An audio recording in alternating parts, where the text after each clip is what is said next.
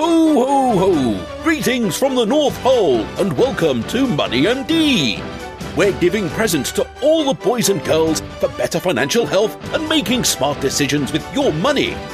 We've been making a list and checking it twice and delivering common sense solutions to all your complex problems, naughty or nice. And now, here are my delightful elves. Oh, sorry, I mean doctors. Well, how about it, Money Elf? Yes. It's a great week, isn't it? Also known as Money Doctors. Money Doctors. Right. But that time of the year, we can be Money Elves. We can. We love that title as well. And, it's just a great week in general. A lot of interesting things happen in sports this week. Yeah, you go right to sports. It's Christmas season. You know, it's a couple days away. You've got all your shopping done. I do, but we're in the playoffs, man. Yeah. We've got to kind of, This is true. I'm a Clemson grad. And the golf. That's true. The golf, I mean, the President's Cup was amazing, wasn't it? I mean, fantastic. What Tiger did to captain the team and to lead them to that dramatic comeback on Sunday, took down that Mexican hotshot, first out. That's a fun event to watch. I mean, because it's different, because normally it's just golfer on golfer, but now when they get teamed up, I mean, it's different. Yeah, and it's like, I went to one in 2008 up in Louisville, and, it's like going to a football game that lasts 4 days. Yeah. It was pretty incredible. That's awesome. It really is, because they're cheering, chanting, doing the wave, and all kind of stuff out there. So that was pretty incredible. And then what happened Monday night was, Drew Brees breaking the NFL record. All-time touchdown record, 541. And then on the same night, He threw for the highest percentage ever. Wow. 29 of 30 completed passes. We can just make this a sports show. There's recruiting going on as well, right? Maybe we ought to change the name of our show. This recruiting's going on. Clemson predicted to have they're having a great recruiting season. So yeah. Yeah, so anything else sports-wise? No, I guess we ought to talk about money. I love sports, though. We've got some great topics today, don't we? We do. Speaking of great topics, we're going to talk about what to expect next year. That's the big question, Get the crystal ball out, huh? Yeah, well, we're having such a great year this year. It's winding down to be a really great year in the market. Everybody's starting to question, well, what does that mean about next year? Mm-hmm. And so there's some new research out that kind of answers that. And then we're also going to dig in a little bit to the unpredictable nature of all of it and what the evidence shows about that. Yeah, and I'm going to follow that up with a not a real positive article, but we get a lot of questions on this. Is like, what happens to your debt when you pass away? That actually is a great question. It is. It really is. And we're going to go through the different types of debt and what happens with them. Is your estate left with them? Does your family have to pay them? And then we're going to talk about some steps to make sure that it's not an issue when you do pass away. So it's a good topic. It's not super positive this time of the year, but it's something that you want to make sure you understand. Yeah, that's an important topic. That's good. And by the way, I'm Steve Marbert. I'm a certified financial planner and a Dave Ramsey SmartVestor Pro with over 23 years experience of providing financial planning and investment advice. And I'm John Travis, also a Dave Ramsey SmartVestor Pro. I have an MBA in finance and have been helping corporations and individuals with planning for over 27 years. Well, I actually have 25 years. Do you 25? Yeah, just about. Okay. Just about. Anyway. It's getting up there. Yeah, that's right. I mean, you're getting old. You're getting old, though. Oh, yeah, we're both getting old. All right, we won't go there. We won't go there. But, hey, we're excited to have you listen to us today on our weekly show. Our podcasts are up every Friday afternoon. Yeah, you can listen to the podcast by going to our website, moneymd.net. You can listen directly from your computer, or you can download it to your favorite listening device and carry us on your walks or wherever you're going.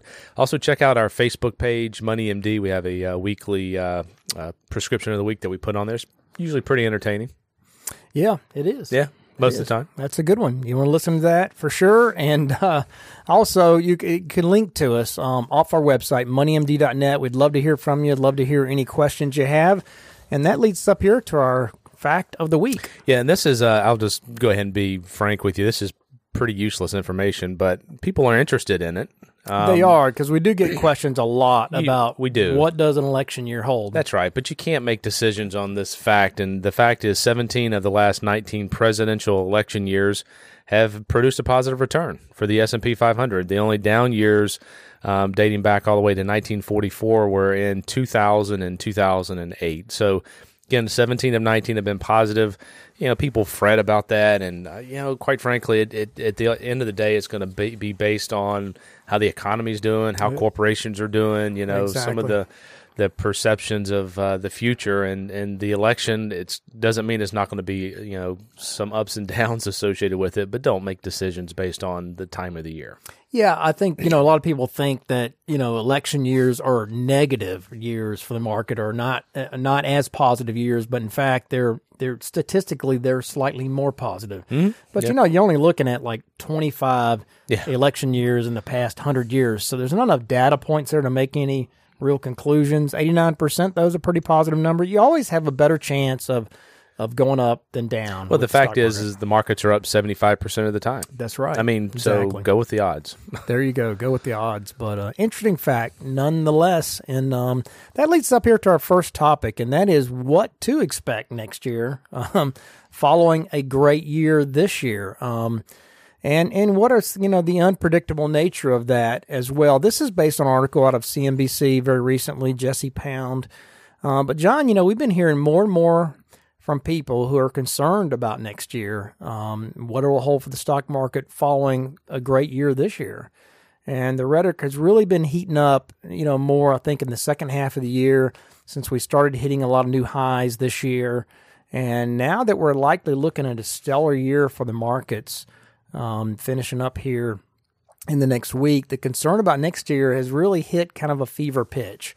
So the question is, what does a great year in the stock market say about the next year? And fortunately, there's some new research out from Bespoke Investment Group, which answers that question and gives us some reasons for optimism, quite frankly, for next year, because what they found was that a banner year in stocks doesn't necessarily mean that you're borrowing returns from the following year. Mm-hmm. That's the good news. The S&P 500, you know, is pushing for, you know, a stellar year this year. It's up more than 27%, I think, so far this year. It's the best run through mid-December since 1997.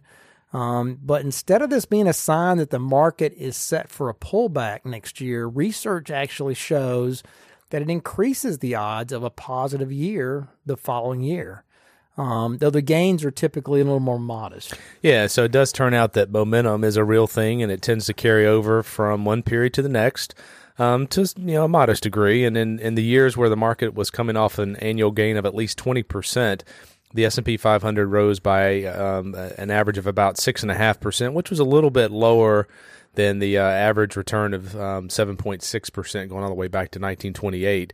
But the year following a 20% or greater rise was more likely to be positive than other years. So there's the momentum piece is what they're saying here is a potential factor.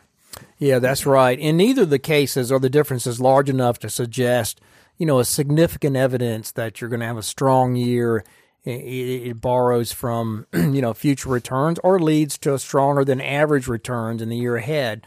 But a similar pattern is also seen looking at just the last few weeks of the year.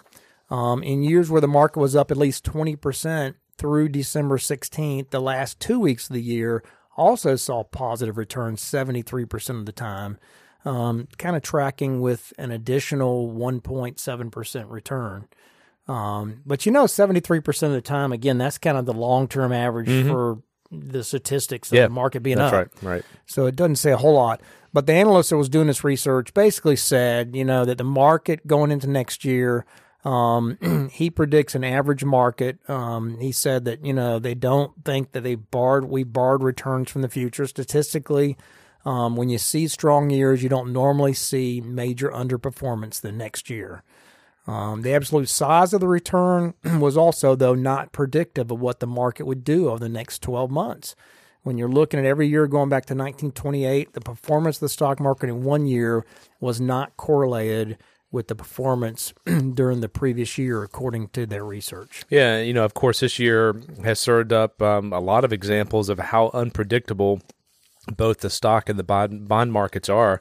Interest rates and U.S. policymakers, you know, they expected, you know, to rise, the interest rates to rise, but they actually fell instead. That's right. Yeah. So I mean, 180 degrees from what they thought. Yeah. It was I mean, you go back to a year ago in December, and the markets were, you know, tanking because There was concerns about, you know, recessions and so forth. And the confidence had weakened as the year began, and the news headlines, you know, we're talking about the economic slowdown and so forth. But investors who moved on the sidelines, they really missed tremendous gains in the markets this year, as the S&P 500 is on course for, you know, one of the best showings since 2013, and maybe a couple of decades. It depends on how we close out here, but you just can't make decisions based on headlines.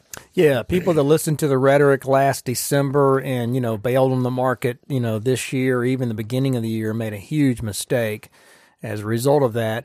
And outside the U.S., you know, things were also very unpredictable. I mean, Greece was the site of an economic crisis a decade ago that was so dire that some expected the country to abandon the euro earlier this decade. And, you know, it was a country whose equity markets lost a third of its value just last year. But it has had one of the most robust stock market performances this year among all the emerging economies. On top of that, Greece issued bonds at negative nominal yields last year. Nice. Investors had to pay for the privilege of lending money to the government. Just put it in the mattress. In Greece last year, things were so bad, but yet they've had, you know, a stellar year this year. And so taken as a whole, I mean, it's a reminder that the prediction game any year, it can be a losing one for investors. Interest rates and the bond market also shows just how unpredictable performance can be. If you're going into 2019, the Federal Reserve expected, you know, economic conditions to support raising rates twice. Instead, the Fed lowered rates three times. Yeah, they got it exactly wrong. Exactly. It's amazing. In the market for U.S. Treasuries, where the market, you know, sets the interest rates, the yield curve that tracks the Treasury, it inverted for the first time in more than 10 years. As long-term yields fell below the short-term yields over the summer. So, you know, they got that wrong as well. And what's more, yields on medium and long-term bonds that were at historically low levels at the start of the year, they fell even lower by the end of October.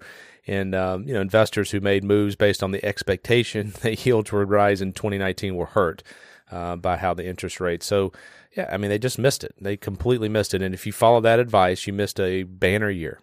Yeah, that's right. And looking at markets around the world in general, you know, anticipating what they're going to do was no easier because, you know, there's no link between what performed well last year and those that performed well this year. Among the 23 developed market countries out there, only one of them was a top five performer both years, last year and this year, and that would be the U.S. You know, last year's strongest performing market outside the U.S. was Finland, who ranked 22nd this year as of the end of October. And, you know, if you look at emerging markets, Greece swung from a 37% decline to a 37% advance this year through October. So that's an example of just how unpredictable it was. So, I mean, history has shown there's no compelling or dependable way to forecast stock and bond movements. And 2019 has been just a perfect case in point for that. You know, neither the mainstream prognosticators out there nor the hindsight of the recent strong performance predicted the outcomes of 2019. And we expect that there will be an equal number of surprises moving into next year. Yeah, the fact that the markets are very unpredictable and can change rapidly should really start to sink in with you. We talk about this all the time. You know, there's academic research that has shown that market timing and stock picking, they generally don't work. And in fact, they usually hurt the performance of your return. So, you know, while statistics are on our side for a positive 2020, you know, there's no reason to adjust your allocation. Trying to figure out is it going to be a good year or a poor year. The reality is 75% of the time, if you look back at history, the overall market has been positive. So you have a better chance of growing your investments and staying invested. You got to get in the right allocation. That's the key. That's right. You know, how aggressive or how conservative are you? And, you know, trying to time the market doesn't work.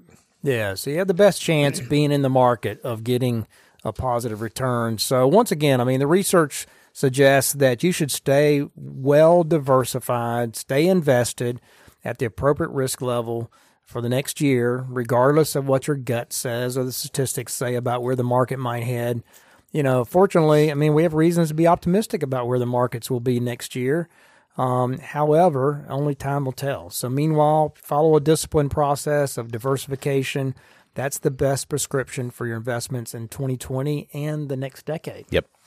So there you go. And that leads us up here to our question of the week. Yeah, my spouse and I are not on board with money. And so the question is, any suggestions? And, you know, we have counseling sessions a lot of times. Yeah, sometimes our financial planning session turns into a marriage counseling session. It does. And quite frankly, sometimes I recommend people go and get professional marriage counseling because the money issue is not a money issue, it's a relationship issue. Exactly. And it goes deeper than money. So if it's just money related, sitting down, doing a budget, going through Dave Ramsey's FPU class would be some good suggestions. But, you know, you've got to really look at the core of what is the disagreement on.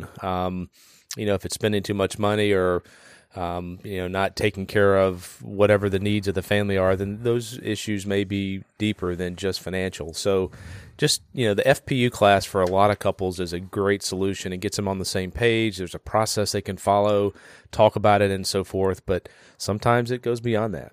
Yeah, and I think it gets the conversation started. And that's the key, you know, is talking out these things and getting on the same page, coming to an agreement, and airing your feelings, because, you know, invariably there is some feelings there of when they're not on the same page is because, you know, one of the spouses feels like things aren't fair, you know, that maybe the other one spends money on things or time on things, and, you know, so the money issues are making up for something. Mm-hmm. So, you know, talking it through, and I think an FPU class is a great start to that. But, yeah, very important question of the week. And that leads us up here to our next topic, and that is, you know, what happens to your money when you die? Yeah, John? Your debt. Yeah, well, your money goes. Your debt. Yeah, I'm sorry, not your money, your debt.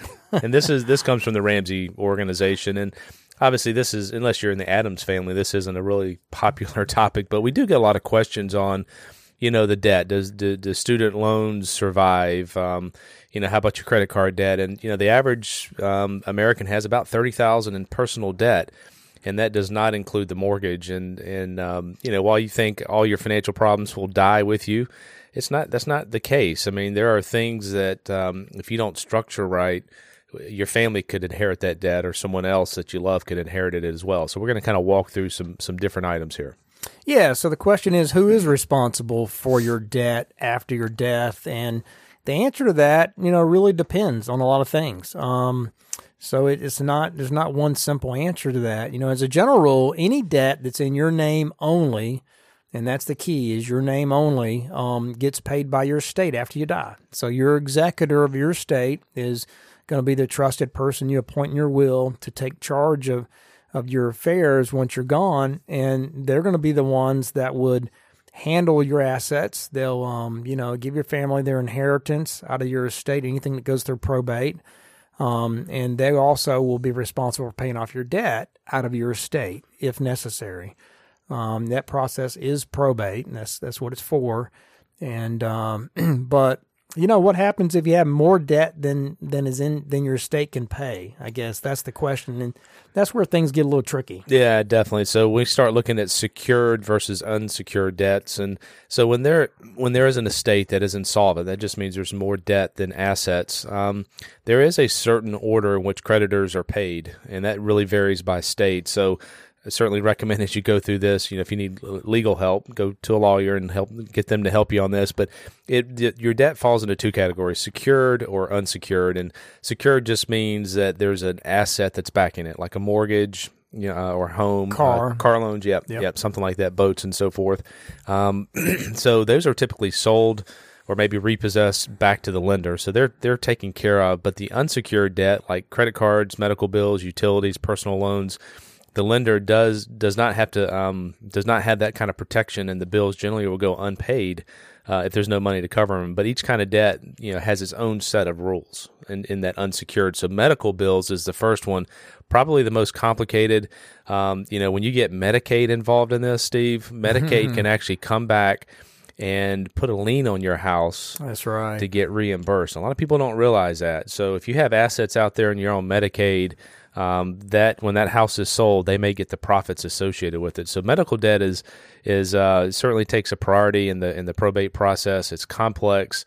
So you're definitely going to want to consult an attorney on that. But when you get Medicaid in there, they're going to get their money one way or another. And Medicaid, you know, usually that happens with long-term care. When folks, you know, kind of run out of money paying for nursing home expenses or assisted living, and then they go on Medicaid, that now becomes kind of a liability against the estate, and they can come back on the estate and oftentimes do to reclaim what was paid out to Medicaid. So that's the way that works. But then credit cards are another question. You know, if there's a joint account holder associated with a credit card, that person is responsible for keeping up with the payments and any debt associated with it down the road if you were to pass away.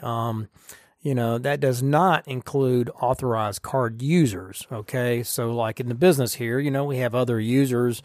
In my church, we do. We have a credit card, and other people can use it. But there's always one person that's primary on the card that really is it's based on their credit.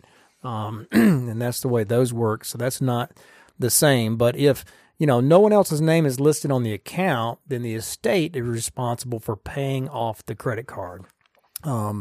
And there is not, if there's not enough money in the estate to cover the payments, then the creditors will typically, you know, take a loss. They'll write off the amount because it is unsecured debt. Yeah, and another one here, mortgages. You know, co-owners or inheritors of the mortgage, they're just required to keep up the monthly payments. They don't have to pay the mortgage all at once. They can choose to sell it to keep it from going into foreclosure. But basically, you know, if you want to keep it, you'd change the title, you'd retitle it associated with that. Home equity loans. Unlike a basic mortgage, if someone inherits a house that has a home equity loan, they can be forced to repay that loan immediately, which usually results in having to sell the house. So, but you don't have to die for a home equity loan to backfire on you. So you got to be careful with those. Borrowing on your home beyond the initial mortgage is usually a bad idea. So save your heirs the headache by avoiding those home equity loans in the first place. So try not to go into additional debt because you're basically putting your house at risk if you're not able to pay that. That's right. And they actually have a lien on your house even if there's not any balance on the home equity loan. I just got a letter. I used to have a home equity loan on my house, and I'd forgotten about it, and it was paid off many years ago. And I just got a letter back from the lender saying, hey, we've closed out this account. We're sending this to the courthouse to – you know, be recorded on your deed that there's no lien against your house anymore. And I was like, oh, wow. Interesting. There's a lien still on my house after, you know, all these years. So, yeah, you got to be careful with that.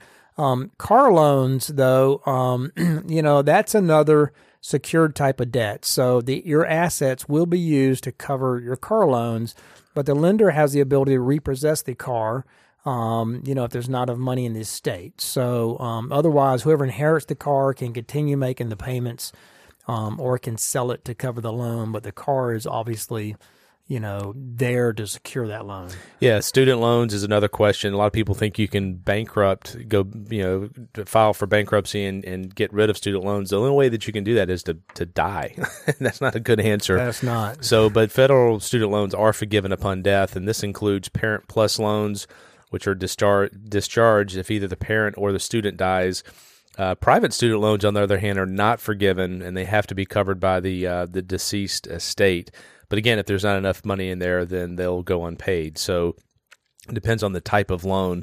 And so another question we get is, can loved ones inherit your debt? And so when the time comes and you pass down that priceless wedding ring or farmhouse, you don't want to pass down those money problems. And we've seen that debt, you know, can pass to another person depending on what kind of debt it is.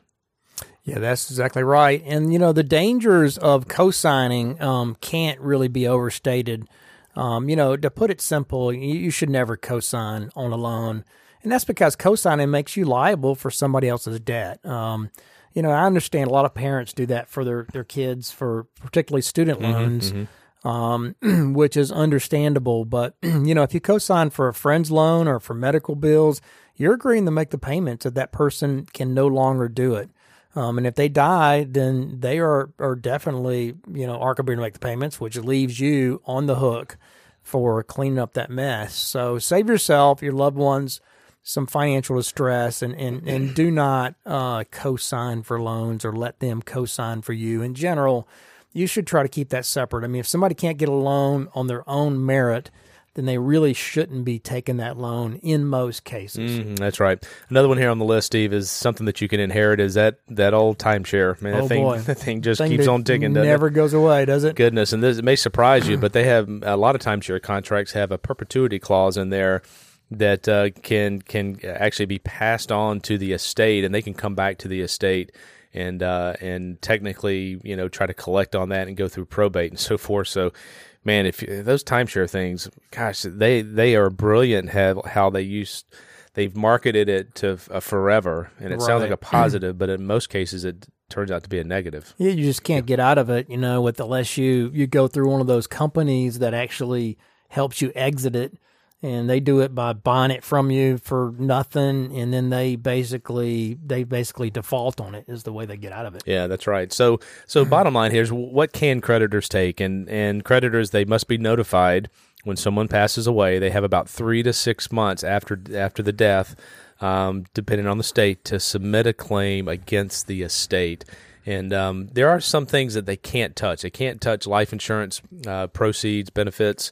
They can't really get to retirement accounts. Living trust as well is protected as well. But that boat, you know, the prize coin collection, anything else that can be sold for cash, you know, boats and cars and so forth, houses can cover those debts. So that's one of the reasons we're big proponents, and I know the Ramsey folks are as well, of getting life insurance. And so making sure that your estate does have assets to pay your debts, right? So it doesn't go back on your family. It doesn't cause them stress. You know, we're big believers in term insurance. It's pretty inexpensive. 8 to 10 times, 12 times your salary is a reasonable number. So think about life insurance. It kind of takes away some of the stresses. When someone passes, there's a lot of obviously stress in that family's life. So don't let the financial piece also be a stressor in that process. That's right. And I would just sum it up by saying, you know, obviously we're not proponents of carrying debt into retirement and, you know, into death. So you need to pay off all your debts long before you pass away. And you need to list your assets with beneficiaries if you can, you know, so they don't end up in your estate. They don't end up liability to any creditors in your estate. So if you have IRAs, you have any account, you know, that can have a beneficiary on it, got to put a beneficiary on it so it bypasses probate and goes directly to your heirs and, you know, avoids this problem of being subject to creditors. Mm-hmm. So, all right, good topic. And that leads up to our final thing here, and that is the prescription of the week. Yeah, you're probably not as financially savvy as you think. Really? That's the statement. Yeah, I'm not saying it about you. You know, you're just in a mean streak. I'm in a mean state. For an elf, that's not very nice. You know, I mean, sometimes you gotta lay it down, lay it on the line. The money elves are bringing it straight to you. There's a fact that financial literacy determines financial health, so you got to be knowledgeable and so forth. And there's some studies that are out there. About half the people think that they are extremely or very financially literate. But there was a test that was given, and about half of the people failed, and only 6% performed well enough to actually make an A grade. So we'll disconnect there. Yeah, I think that can be expanded to a lot of things. The human race tends to be overconfident. Yes. You know, in everything. Yeah, particularly the Tiger football team sometimes. But I'm just saying. Yeah. Right. Hey, man, we did had a pretty good recruiting class here. That's right. No, but seriously, I mean, I'm with you. Yeah, you definitely.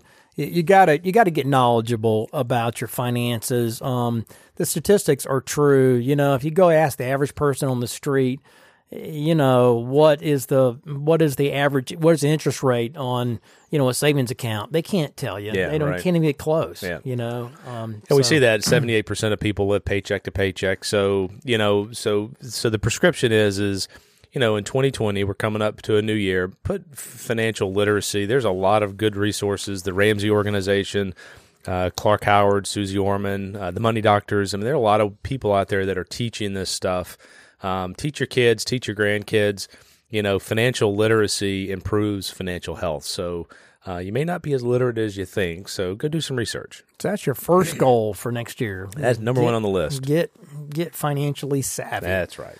Good topic. All right, that brings us to a close for this week's edition of MoneyMD. Tune in next week to hear more prescriptions for your financial health. Check us out on our website, moneymd.net. Email us your questions at info@moneymd.net or give us a call at Richard Young Associates, 706-739-0088. 0725. Thanks for listening. Have a great Christmas and New Year. Merry Christmas. Merry Christmas and a Happy New Year from all of us at MoneyMD. This program contains general information only and should not be taken as specific investment, tax, or legal advice. This broadcast is not a solicitation for the purchase or sale of any security. SmartVestor Pro is not connected to investment returns. Further information is available by contacting Richard Young Associates, a registered investment advisor.